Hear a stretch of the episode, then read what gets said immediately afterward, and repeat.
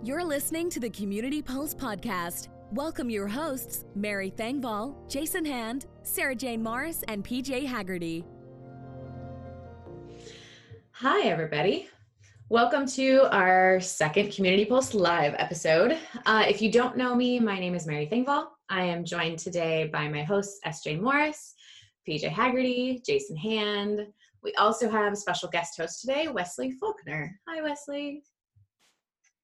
Hi, thanks for having me. Yeah. Uh, so these past few weeks have brought us to what we hope will be an inflection point with regard to systemic racism in the United States. And so now we're asking the question how can we work as a community in DevRel to ensure that we not only address this critical moment, but actively work toward eradicating systemic racism in our industry as a whole? And I will say today's show isn't going to be our typical host led discussion. Um, we know that we don't have all the answers, and we're hoping to have an open and honest conversation with all of you about how we can use our influence and our platforms as DevRel professionals to address these issues. Um, as hosts, we are recognizing our privilege and we're hoping to use it to drive the conversation forward. That being said, we're still learning and we know we might screw it up, so please hold us accountable when we do so. And our goal today, again, is just to make space for this open and honest conversation about how we, as DevRel professionals, can leverage our influence in the tech industry to make meaningful change toward ending the problem of systemic racism. Um, we want to learn and identify ways that we can be active and effective allies in our day to day work. And if you want to participate, there's a couple things. Um, you can post in the chat first. When you hopped in today, you were all muted. Um, but if you want to say something out loud, say so in chat and we will unmute you.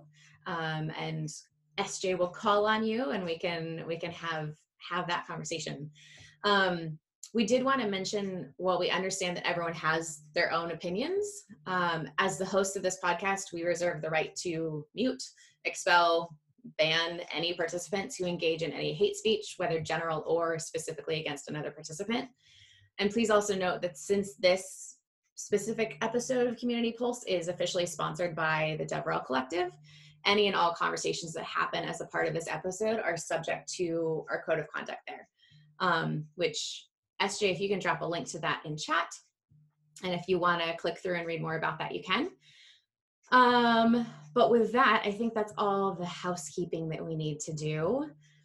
Um, and we want to just kind of jump in with that overarching topic question that I've mentioned a couple times now. We all have influence in the tech industry as a result of our jobs. And how do we use that to make a difference for our Black friends and colleagues? I'll jump in first here. This is a hard, hard conversation, folks. And first of all, thank you for everyone being a part of this. Um, I think, kind of, at least for me, my direction, uh, Mary hit it on the head, is that we acknowledge and recognize our our position of of of lots of things, and and this is one of them. And we know that uh, these are important conversations that have to be had, and some things we got to work through, and some problems that we need to solve, or at least make a good attempt uh, early on to start solving and uh, i don't know for me it's uh, it's just using situations like this where i know i have the eyes and ears of even the handful of you that are you know on this call and what can i do to uh, make the situation better for so many so many of my friends and colleagues and and you know even family and stuff that just are going through stuff that they shouldn't have to. So i don't know for me it's been this is a really uh, reflective time these past few weeks and i feel like my job has had all kinds of tough conversations and inside the family tough conversations so it's been good but it's also been super hard and i think we're all looking for like some guidance on you know what what can we do to keep this momentum and, and keep things moving in the right direction. So i don't know if that's really uh, more anything more than a comment but something i wanted to start off with i guess first and foremost personally. I just wanted to say that it's a great statement and learning is a big part of it and finding out how to be an ally can be complicated for everyone's situation uh, depending on how the work environment is structured. That there are ways to directly confront the system that allows kind of the marginalization of people who are under underrepresented in tech and then there are some things that you can do individually to help be an ally like um, when a point is brought up to be a sounding board or being the person to present that that view is really important being able to uh, understand how things are built into the system that uh, prevent people from uh, being able to uh, feel like they are comfortable speaking out. So you could do things from saying, "Hey, I know that person X has uh, some experience with this. If you know their history and you know their background, and so you can give them the expertise that may not be uh, presumed by pr- helping them in, by giving a nice intro about their expertise when they present an idea to to have that be in that um, uh, in that shroud of like knowledge that may not uh, necessarily be understood. Um, there's also hearing an idea and then reinforcing it, saying that person X said that earlier, and I think that is a really a uh, good idea, and I think we should um, think about actually implementing that. So there are ways to have being an ally um, from that perspective without changing the system but if you recognize that there are problems there's there's different ways to step up and that's going to be different for every person and uh, but you might it might just start with a conversation with the person that you feel may be minimal minimized in the workplace and figure out what might be a way that you can be a good ally for them and I, I, think you, you bring up an interesting an interesting idea there, Wesley, too, because I think the, the key word you used there was recognized. And I think the the first step to to being an ally is a recognizing one's own bias, and then b recognizing one's own lived experience. Like there's reasons why a lot of people did not understand this was an issue until two three weeks ago. Uh, it's not a good reason. It, I'd argue it's not even a valid reason. But uh, you know, I was having a conversation with a friend of mine who who was talking about the idea of Juneteenth.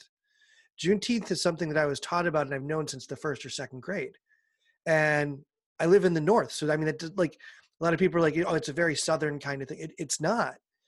It's just, you know, that was the experience that I had from the teachers that I had. Um, it could be that I missed out, but, uh, you know, there's a lot of people that, uh, that learned about that this week uh, because of an announced event that's going to coincide or coin not really coincide it's definitely going to go against the whole concept but um, like this was an eye opener for them, and that's because they don't have the same lived experience as me, no matter how closely aligned they are with the, you know my values or my ideas.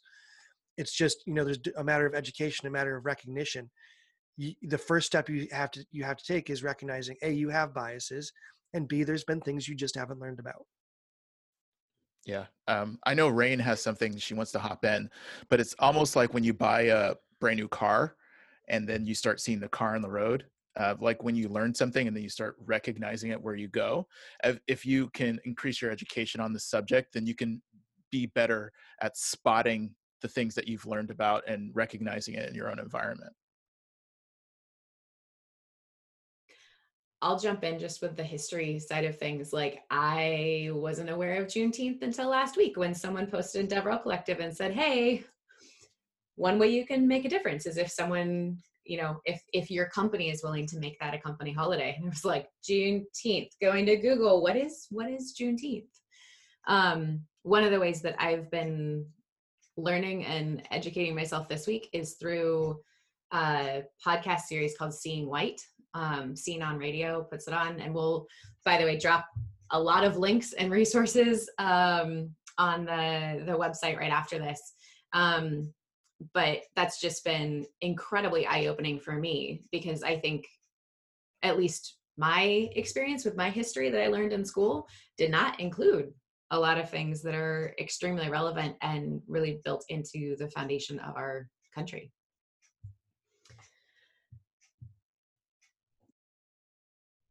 rain i think uh, yeah yes I I wanted to get back to what Wesley said um, at the end.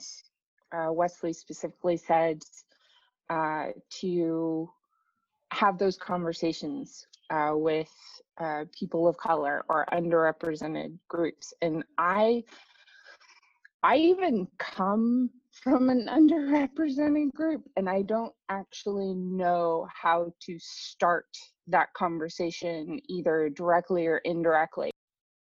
To start that conversation after something happens and therefore to reach out. And I feel like that's even too late. Like, I, I want to reach out to everyone and be like, I'm with you. And I, that seems impersonal. So I would like to hear more about how I realize, you know, speaking on behalf of an entire person of color group is not fair. But how would you, Wesley, want that conversation to begin?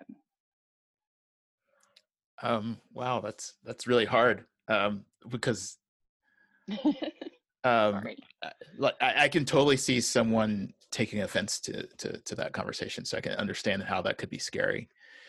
Um, but you might start off by saying, "Hey, um, because of events, uh, I think we all know what that is. Because of what's going on, um, where I'm I'm becoming more aware, and I want to be a better ally and anti-racist. So um, I want to be able there to support you and whatever you whatever you need in terms of how I can help. Um, so I'm open to that conversation. Uh, I'm not going to put it on you, but I'm just going to be trying to keep an eye open for ways that I can support people. And uh, if you have any ideas off offhand, I would love to hear them. But if not now, then just know in the future that I'm I'm here to be able to uh, support you in what you need. Um, just so, even if just to have a conversation or even to vent. So, um, just let you know that I I'm going to try to be a safe place for you. Um, I'm just going to jump in. There's a question in chat uh, from Quintessence for, well, I don't know why I'm reading for everyone. It's clearly for everyone. Um, for After Rain, uh, while there are some companies that take an actively anti-racist stance, a lot have a more blurry to even unsupportive public-facing view. In terms of allyship, where the allies might not be the people with decision-making power, how can allies at those companies best support those impacted in those environments? Um, I'll, I'll open it up to the group. Until someone raises his hand, I'm just going to chime, chime in here. Is that um, the the biggest strength is if people who feel like they would like to make change find each other and connect with each other, and uh, hopefully get together to figure out where they can make changes and make a strategic choice as to where to bring those once and uh, if everyone can try to get on the same page as to what the problems are and how they manifest themselves in the company um, that in itself could give um, a little uh, credence to the argument for for one um, making sure that um, you're not separated. Like people try to say like this is just a one-off or this hasn't happened before or we're, we're, we're fixing that one problem and this happens with sexual misconducts and harassment too um, and i think that they're those are highly aligned and so if everyone's able to share stories um, everyone's able to get a clear picture of what actually is going on in the company and two um, when uh, when there's if you're able to refute those things it allows the company not to gaslight everyone else uh, so if someone says, "Oh, that's that," and they blow off that one question, it's like, "Is there another question?" Then you could be supportive of the person that they just dismissed, and just say, "Hey, that that is not true," and just keep confronting the the the spin with with reality. And I think they'll eventually learn that hey if we say this they're going to really come at us back with this. So we can't just use that blanket statement anymore. We can't just say that it's not a problem because we know that we'll be called out. So i think being able to have a network where you can reinforce each other and so that you're not so the company themselves can't take a divide and conquer conquer strategy. Well i think the other issue too and i brought this up a little bit last week on twitter um, after we saw so many companies with their anti-racist tweets and i would not call them a stance because they were anti-racist tweets that were then followed by absolutely no follow-up whatsoever uh, whether that be monetary donations to funds or or movements or whatever. It was a, a super huge opportunity to just say, "Hey, we do this." And I feel like when there are people who feel very strongly about um, certain aspects or certain uh, things that, and you work at those companies, I think it's it's almost your duty to say like, "Hey, you just told the whole world that you are taking into account the the voices of your people of color and yet you continue to work with certain organizations this is so hard to do generically certain organizations that are also incarcerating people of color you can't have it both ways. When are we going to take a stance? Um, you know specifically you know it's great that you changed your your your your main branch to main instead of master that's great now stop supporting ice um, I, I feel like I feel like it, it's it's the internal folks' job to call out um, because externally we can do all we want. Um, and there's always the vote with your wallet. Like, yeah, I see you. I see that what you're doing is is just posturing, and so I won't use your product. But when people internally are like, listen, either we make real change or we call it a day, and people start voting with their feet, that's an opportunity to. And and I know not everyone has the privilege to actually do that all the time. I've been stuck in jobs because I had to provide for my family and I'm not able to just, you know, be like, yo, I quit. But we have to try to do all we can to say, listen, you made a statement, stand by that statement.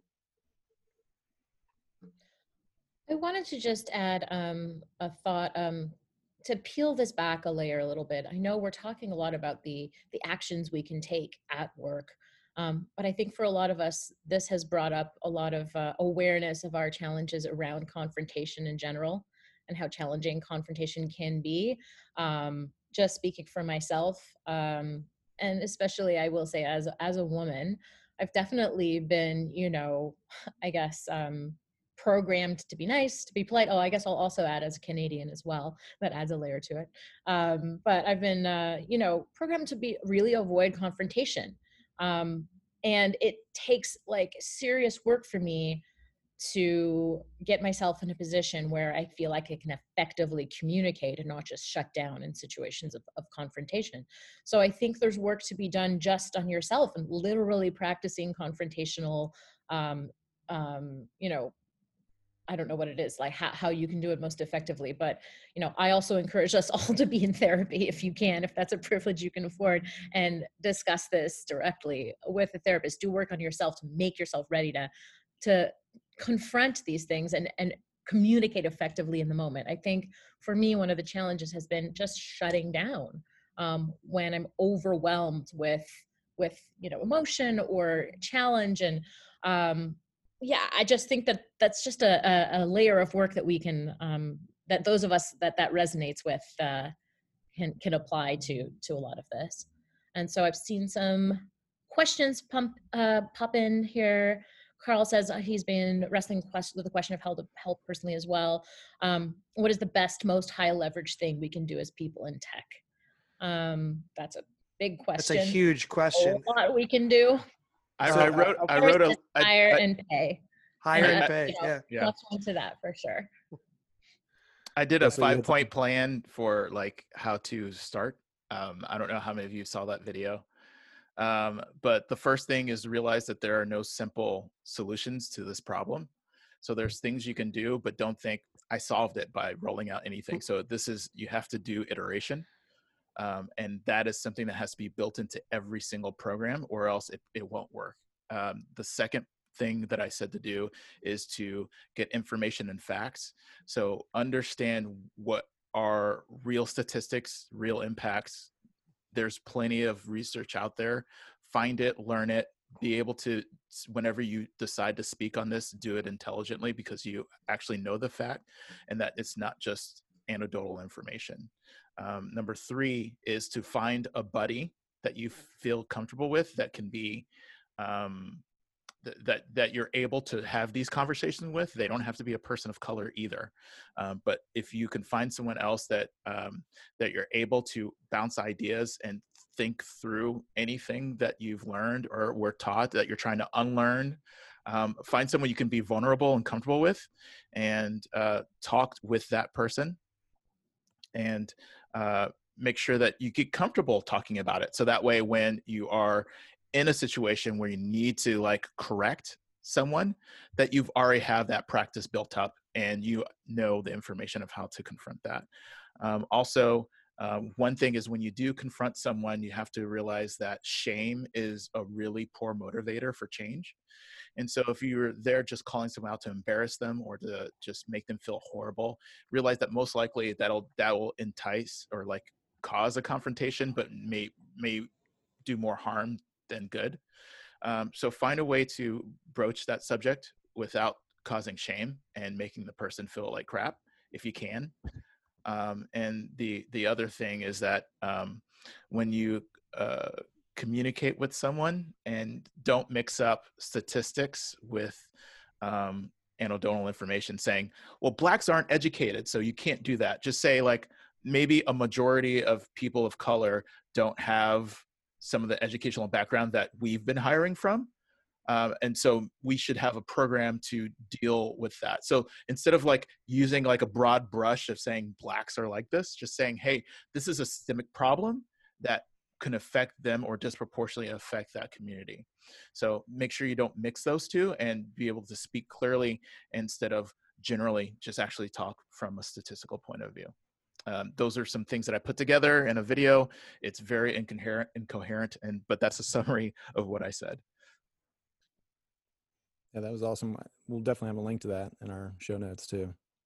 I watched the video. I loved it, Wesley. Taylor, did you have some other thoughts on that? Yeah, I was gonna add was um and it's kind of unique to some of us being remote in not traditional tech cities and also the uh, like shelter in place pandemic keeping us like at home and not taking vacations as much and i've been thinking that um, using your vacation time to take off of work and try to do stuff locally um, a lot of us have the privilege of I have unlimited vacation. I've had unlimited vacation for five plus years. Um, use that privilege to then go, whether that is volunteer some time for an organization or um, work on things you want to, projects you want to to help educate your own like community with, like leverage being able to take off time from work. Um, and then the part about it being remote is a lot of us um, that are in DevRel sometimes are remote and work and live in cities that aren't your major you know metroplexes uh, and so there's a lot of opportunities to do more local work around this whether that be with city council um, you know, local representatives, stuff like that. Um, I think one of the things I've, I think I've always kind of known this, but it's like made it even more obvious. I heard um, yesterday a city council member claim that like local government is not sexy. Um, you know, we aren't taught about it in school. And I think there's a lot of educational opportunities, especially as DevRel people. We teach people things, we like educate, we break down problems. And I think there's a lot of opportunities for us to create content or work with groups to to break down these things of like how does city council work you know and just these like problems that we could have a lot of impact because they are a different size of a problem than like national um, and it can really help people then in your own communities yeah pj unmuted me and i the conversation moved on since I raised my hand. But going back to some of the things that both SJ and Wesley had said, you know, get therapy, and a quote from that I'd picked up from a therapist that I had met with, and somebody else's therapist is is decide every morning which version of you you want to bring today. And I every morning I go, mm, I try to think like which which me am I going to bring today, and I always tuck into how will i how will i learn today? And the only way you learn the only time change ever happens in nature in systems and to ourselves is something has to sort of get broken down first. So i'm always trying to be ready to go what you know not self admonishing and guilt and and you know some catholic beat my beat myself over the knuckles with a ruler but what was what can i do today that's better than yesterday um, and then how can I softly project that model. Like Wesley said, shaming people or making them feel bad or beating people down with cherry picked statistics actually doesn't work, right? It feels good. Like, I've got these facts, you dork. But it, nobody responds to that. They recoil back and save themselves.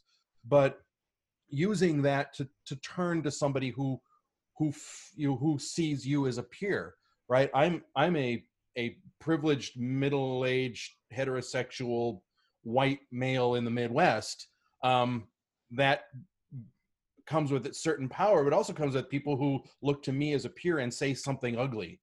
Um moderately ugly or racist. It's my job to say then they look at me for like right? Like i'm not your bro and i'm not standing on your side of the line. I'm over here with this um, but please join me and here's how to come over and not be so ugly. Maybe you meant to be ugly. Maybe you thought you joined your peer group by sitting around a bar or a fire last night with the rest of the people who all look like me and you thought you had some camaraderie in that behavior?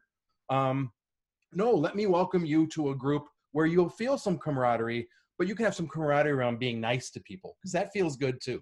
So sometimes everybody just wants to feel like they belong. And for a lot of times, people have belonged to a community of ugliness. That's where they felt kinship. So take take somebody and let them feel welcome in the warmth of treating everybody great rather than smacking them down and remind that of yourself and show that as an example. I, I, I agree, especially based on that idea that that that Wesley the, the negative aspect. And for those of you that followed me on Twitter, I think we all know that I, I am quite snarky, and a lot of things that I do can be taken as, "Oh, Rain, don't shake your head. You know more than anyone." Um, but in, in the same way, like part of this is is you know like Jordan was saying, he's from the Midwest, and there's a certain way people talk about things. And in you know, my town has been in the news a lot lately not in a positive way. Um, and because of that, like there have been some very angry conversations, and it seemed like a negative aspect was the only way to to kind of deal with those. And and it's reactionary.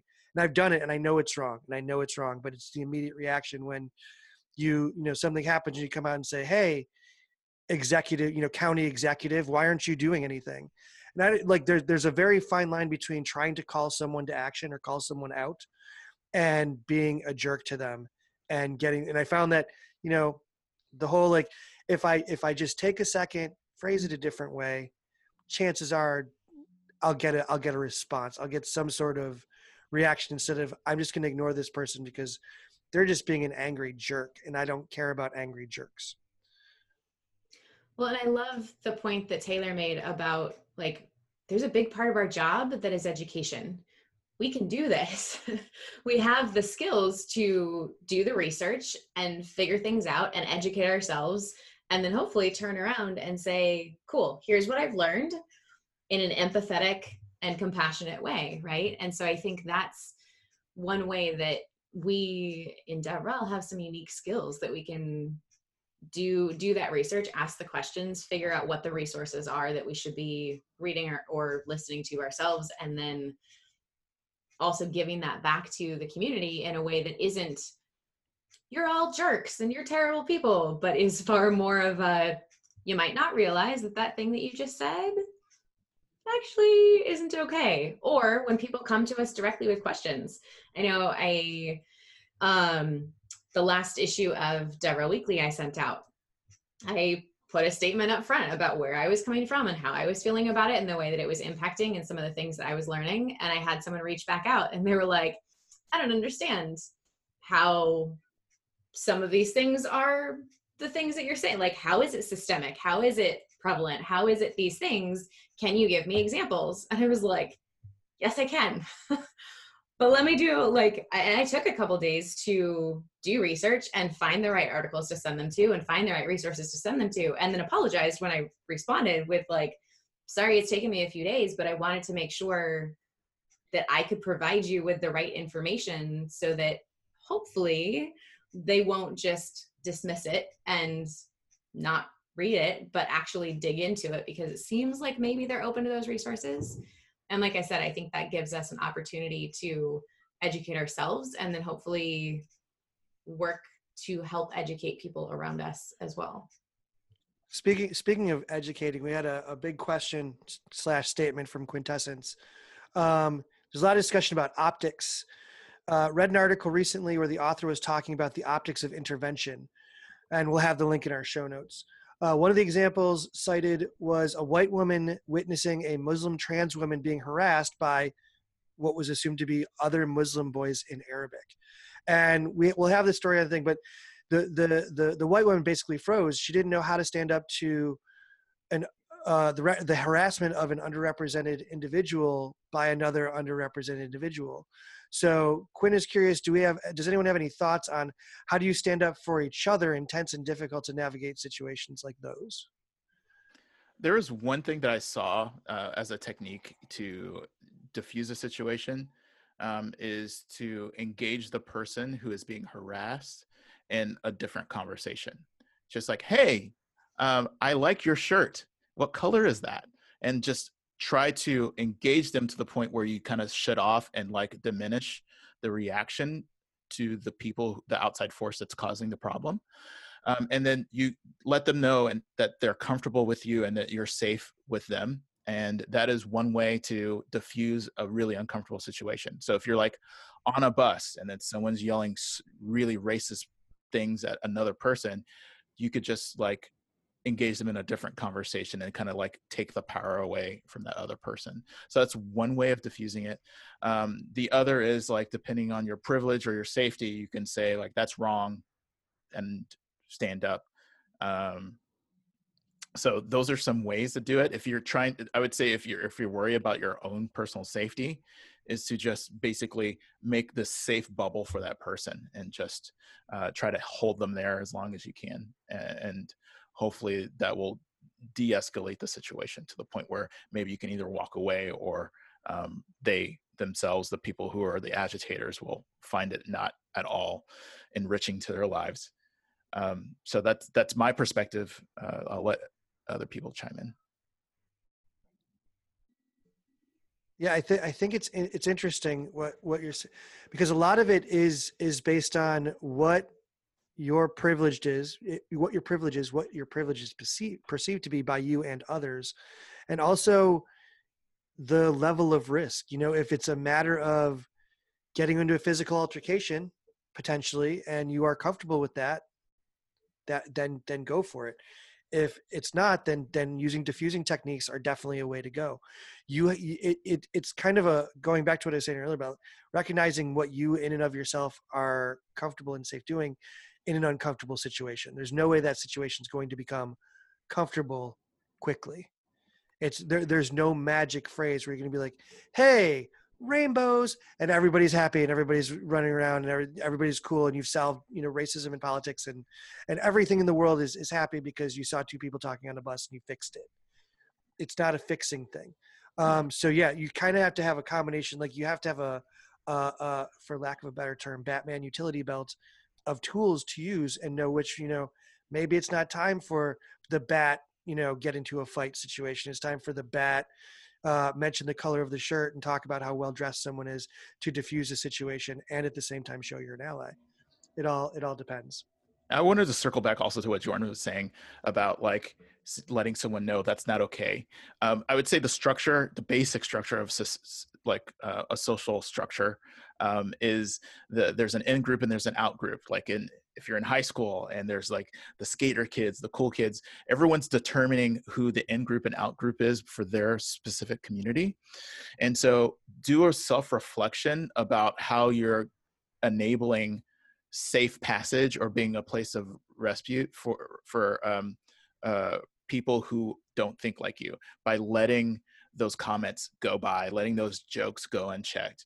Uh, but if there is a circle from like your Facebook group or whatever, your Twitter circle, whatever, like your friend group from high school, that you're like, well, I just don't want to cause a problem. That's they say that sometimes. Just let it go and we move on. Um, understanding that when you provide a safe place for people to participate in your society, they feel like it's okay uh, because they always have a place to go. And as a group everyone if they're on the same page that this will not fly like we can't have this anymore then people will start to realize they're part of the out group and it will give them hopefully motivation to be come back into the in group. Um, but generally that's how systemic racism works is that uh, and why it's important to be an anti-racist because if you have this in group or and you're against something but you just let it fly then it's showing that it is acceptable everywhere um, and i think that is why you need to kind of do some of that work to, to fight to make sure that um, it, it, it, it's not a place where people can feel comfortable saying what they want to say because they think they're in a safe place to say that. And I think that uh, Jordan, Jordan, Jordan made a, a good comment in relation to that. Your group is a garden. You have to weed it on the regular or everything will die. Yeah. Um, And I think just going quickly back to the confrontation thing, I think like we have to accept that this it won't always be diplomatic. Like I ex- think there is- exactly, exactly. I think there is some power in um, low key and maybe even high key shaming people in in situations where they're just being completely inappropriate. And we, well, it's like, I'm, I know, like, I'm trying to work on It's that. a, it's a fine, it's a fine line. Yeah. It's a fine line Yep. between saying something in a snarky way to call someone out and shaming somebody. Um, There's two elements. Sorry to interrupt. There's two No. elements that can help you prevent that shame if you're interested in incorporating them. One is um, you should think of what people say when they get caught. They say like, "That wasn't my intention. I'm not racist," and you understand that that's probably the first thing that they're concerned about is their reputation. And so, in your approach, if you know that that was going to be the response, saying, "Just say, hey, I know you're not racist, and I know your intention wasn't wrong." but and then go on and tell them what's going on and that takes that response in terms of that trigger thing out of their sales and you, it could help with that conversation find any racist comment drew brees whatever and then the first thing they say is well that wasn't what was in my heart i'm not a racist they uh, like i could play like over and over and over again all these apologies about these really insensitive statements that people make um, but you can you can preempt that by your approach saying i know your heart wasn't in that place and i know you're not racist but the thing that you said was really racist um, Right. and i'm willing to have a conversation about it if you want to learn more but realize you probably shouldn't say that again if you don't want to be perceived as a racist Right. I mean, it, it kind of goes back to what at least uh, all of my teachers used to tell me. That's great, but they're not going to know what you mean on the exam. hmm Doesn't matter what you meant. What you said is what people are going to take you at. yes Um, when And they say take it- you at your word, that's it's exactly it's what the people do. it's the impact not the intention so fo- Mhm. that's that's what people need to focus on is people like oh i didn't mean to run you over with my car um yeah but you did so you need to kind of like address that right now there was something that I read over the weekend that was that kind of put that defensiveness into perspective a little bit.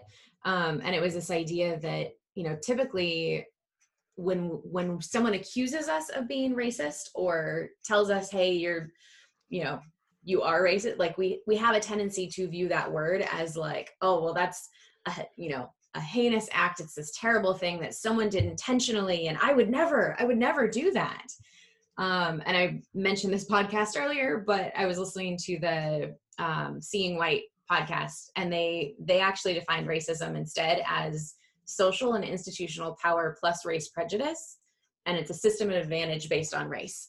And so, kind of taking the like, okay, racism isn't necessarily this like heinous intentional action; it's pervasive and mm-hmm. so it takes some of that defensiveness of like well but but not me not not me you know me you know i'm not that way it's like well no we're all that way right.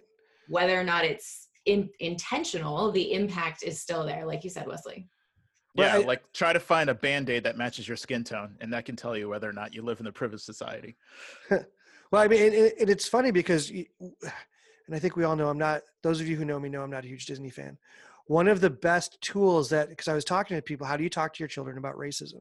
My children are 18, 19, but how do younger people talk to their kids about racism? Watch the movie Zootopia. Through the whole movie, there's a whole issue between wolves and bunnies. there's it wolves, foxes? Foxes and bunnies. Um, I am not a biologist. Um, and it's it's interesting because through this whole thing like there is an undertone of racism Mhm. between prey and predator and it's really interesting to see in which direction of all people disney goes. Uh, but you know don't want to ruin it for you watch the movie.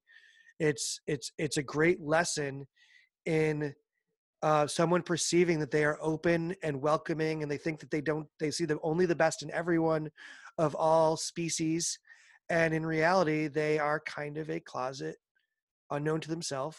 They're they're an unknown racist. They haven't admitted it to themselves yet. Officer Hopps says, "You're a real articulate individual." Oh my god alarm bells going off in my head. I was like oh wow i can't believe she just said that. Um but yeah great movie great for kids. I know we have a couple questions. Sarah you had something you wanted to say. Um so let me bring you in. I'm clicking Yeah. on okay there we go. Sweet, thanks. Um, yeah, so I wanted to get back to what Taylor and Mary were talking about a few minutes ago because I really liked that point that education is a huge part of what we do in DevRel. Um, and that's true. It's like education and, and enablement is basically our mission in life in one way or another. Um, and I kind of wanted to connect that to what Carl asked in chat a while back. That's what's what's the best, most high leverage thing we can do as people in tech. And I love that question. And I, I facetiously, but not really answered hire and pay. We can hire and pay. But I know that like not everyone in DevRel is in a hiring privileged position. Um, but I'm wondering, is there a way that we can take that education and enablement that we do and turn it into a way to improve um, the the people that are coming into hiring, the people that are getting hired, to increase the numbers? I mean, so I, I'm not necessarily talking about like teaching programming to everybody. That's not something all of us are going to do. But maybe this looks like mock interviews or resume reviews or teaching how the process works because the tech process is an incredibly privileged process and it's very insular. So I just want to see what people thought. I actually, it's funny. I actually had someone ask, or they had someone ask them, uh, "What's the best way to get into company X?" And they knew that that company was one of those.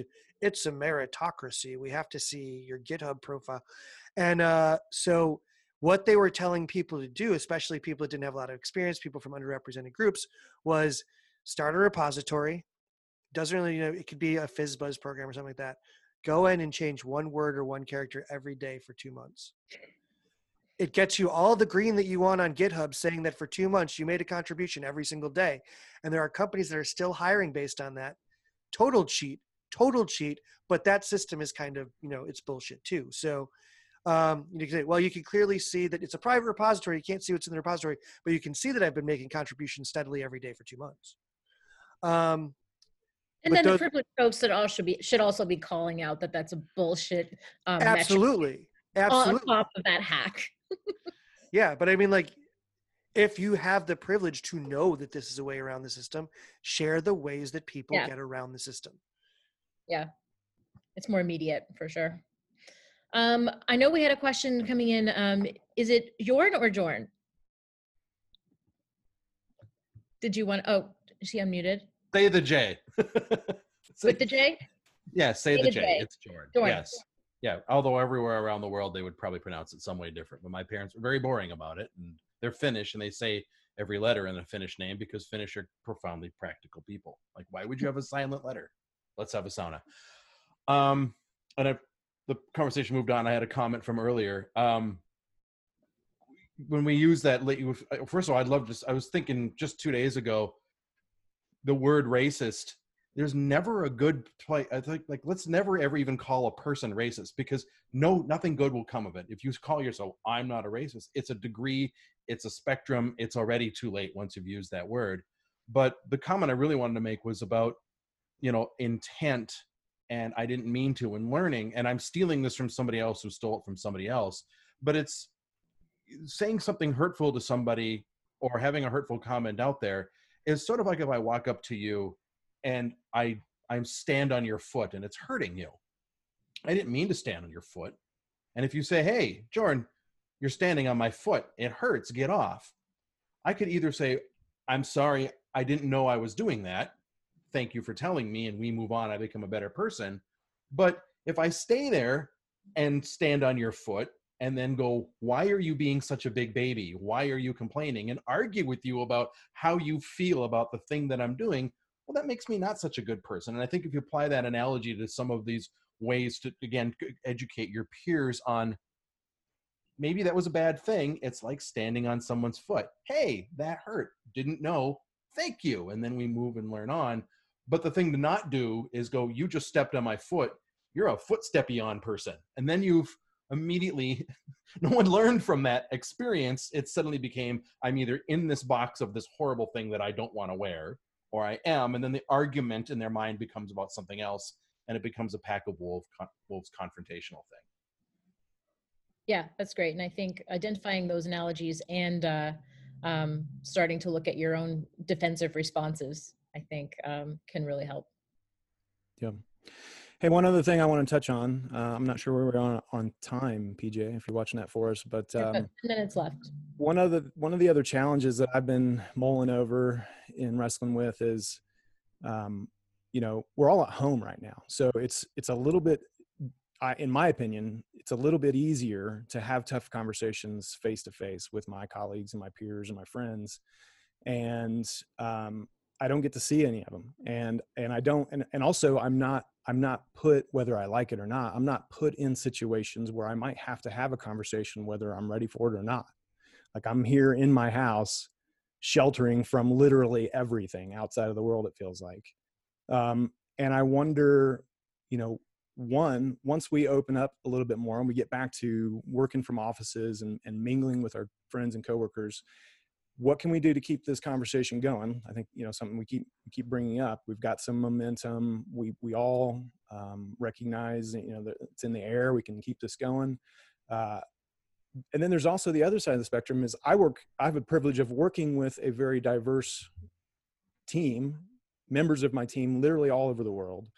And and and not everybody has that. You know you work for companies that are just in the us or or not in the us or you look- work for companies that are smaller and you have like one if any black people on your team at all. I mean there's there's other challenges that i think some of us are going to see once we start going back to quote life is normal or whatever that- feels like. Um, but getting back to the things uh, some of the things that how how it used to be for work how do we keep this moving i guess is the conversation. And let me let me also just want add one thing too because i don't want to hear from wesley on this because I, I want to recognize wesley is not here to educate all of us on what we're supposed to do this is meant to be a conversation for the rest of us that we can then amplify and share. So uh, I appreciate all of your input, Wesley. Like I'm so happy that you're here as a friend, as a as a peer, as a colleague. But just want to point that out that we don't want you to feel like you know you're supposed to teach us the right and the wrong about this. This is this is our problem to figure out. So um, anyway, that that's just I guess where I wanted to put it out there for anybody else in the group is how can we keep this moving on, especially if you don't really find yourself around a lot of black people or people of color or any of the communities that are underrepresented. I, I know I know you said you didn't want to hear from me, but I, I'm sorry. I have to say something. So I'm gonna knew call it. this. I knew it. I knew it. I'm, I'm gonna call I this saw out that as look on your face. I was like, Wesley's going to say something. Absolutely. First thing is, um, I am black, but I am not African American. So the reason why I'm making that distinction is that my parents are from different countries and I'm a first generation American.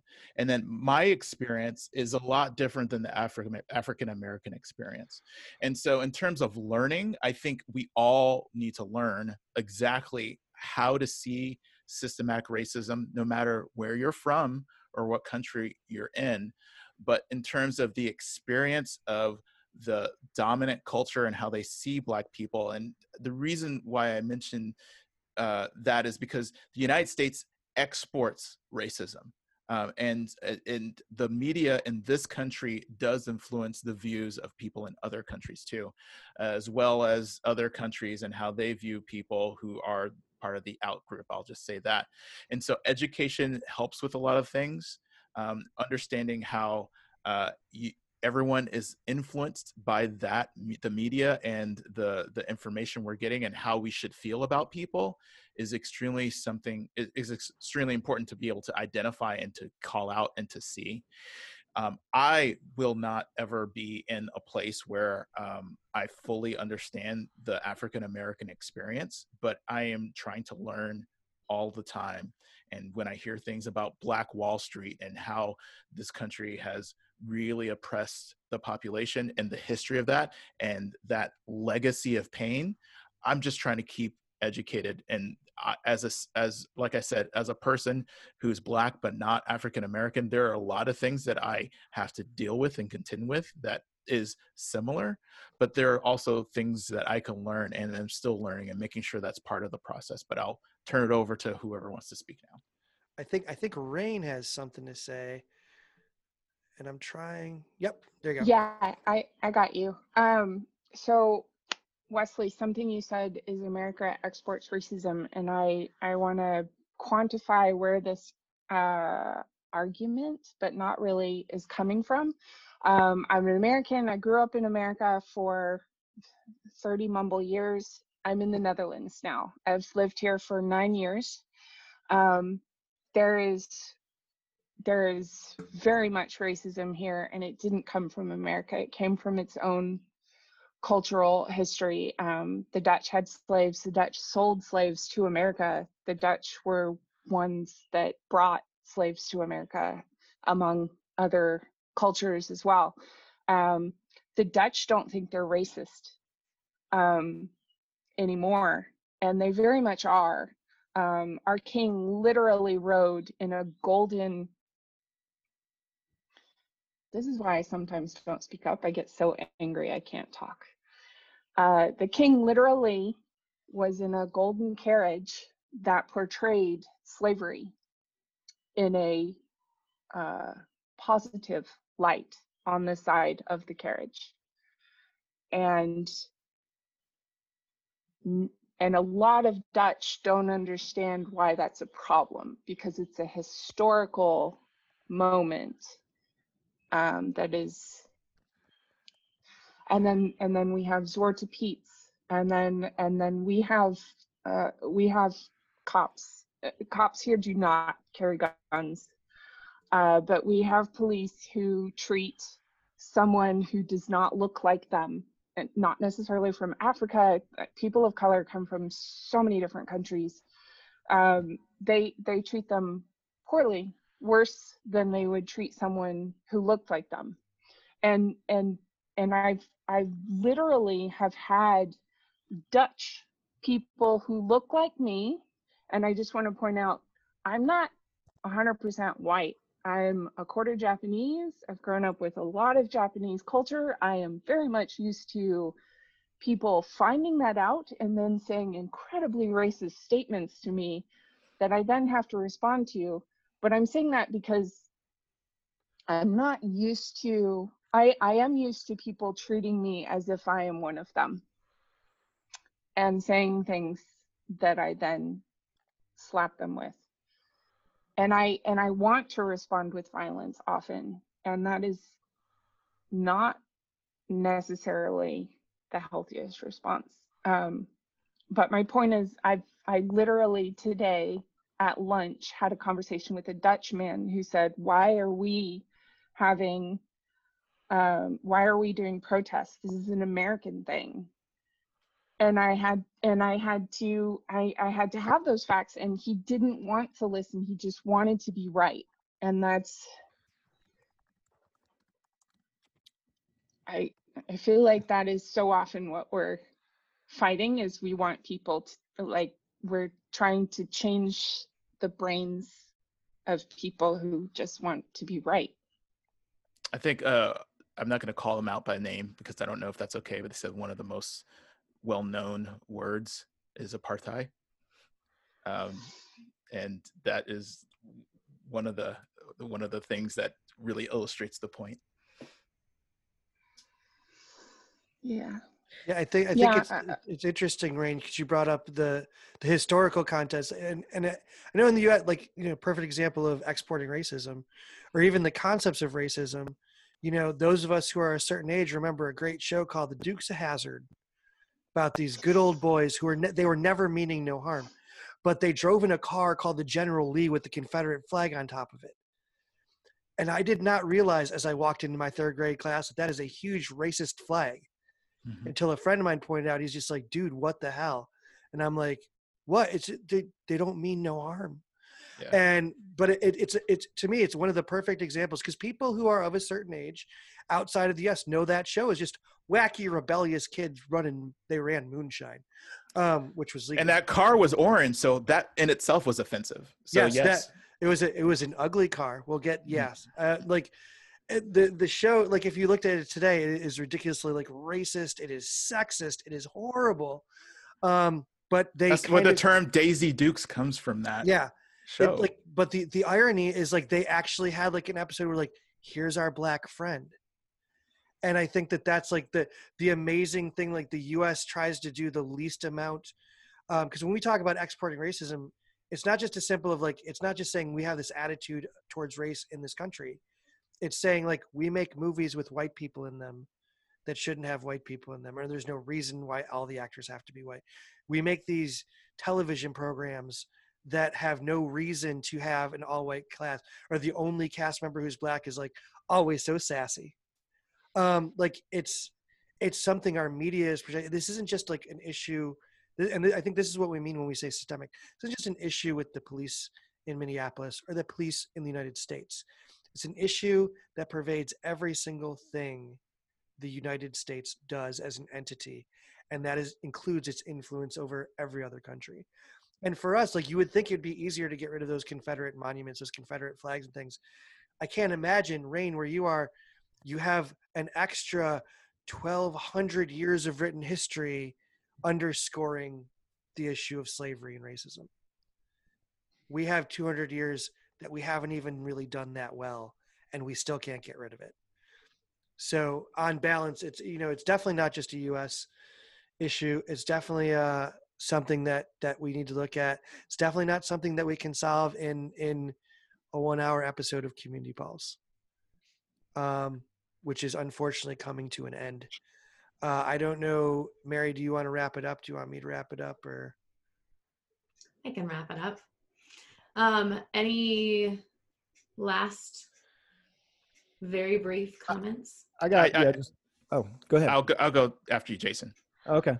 Well, I just wanted to kind of reiterate some of the some of the points I wrote down that I thought were um, worth bringing up again as we as we say goodbye, because I don't want this to feel like this was like a one time only conversation, or you know, this is this is a, this is for the rest of our lives type of thing, where we're always making things better. Hopefully, we'll make the the situation we're fighting for right now better soon, real soon, and then we can move on to other things. I've never felt until more recently like some sort of social jus- justice warrior but like i think in a lot of us something has been awoken and we recognize our our our place and, and the things that we can do to make a difference whatever those might be and we also know that within this this um, we'll just say slice of the industry that we're in you know like within tech it has a lot of problems.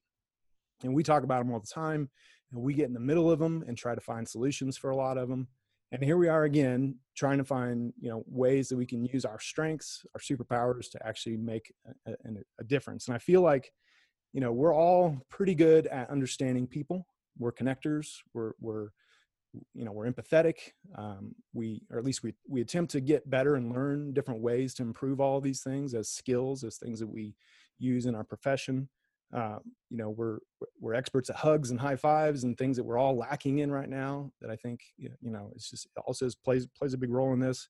We, we're seen as role models whether we realize it whether we like it or not people are watching what we're doing and if we're not doing anything that's still doing something. Um, and i don't know like one of the things i love about uh, working at microsoft working for a big company is i'm exposed to so much but I'm also exposed to a lot of like bad things that forces me into into situations I got to learn, I got to improve, which is honestly what I crave. Like I need that, and I, and that's why I ended up where you know in I think this job and and and doing what I'm doing, but um, you know, changing the hearts and minds of people has just been something that I think we all feel is a is a core skill of ours but we've got a lot of work to do and it doesn't matter where you are it doesn't matter like your situation um, it doesn't matter if you're like me and also sounds like sj2 like we avoid conflict like i i i turn inward and i have been fighting myself to not just retreat inside and not speak up and on on one side i've got the voice in my head saying don't be another white dude taking up space and putting your opinions out there give space to others and amplify their voice. But then on the other hand i'm like you know what? But this isn't my voice and people want to hear you know may want to hear my voice or you know, if they don't hear my voice they may think i don't have a voice or you know so there's just like this constant battle of doing the right thing versus how you feel all the time. And man i you know i don't know. I'm starting to ramble now and get a little shaky with all these just the emotions that are coming through.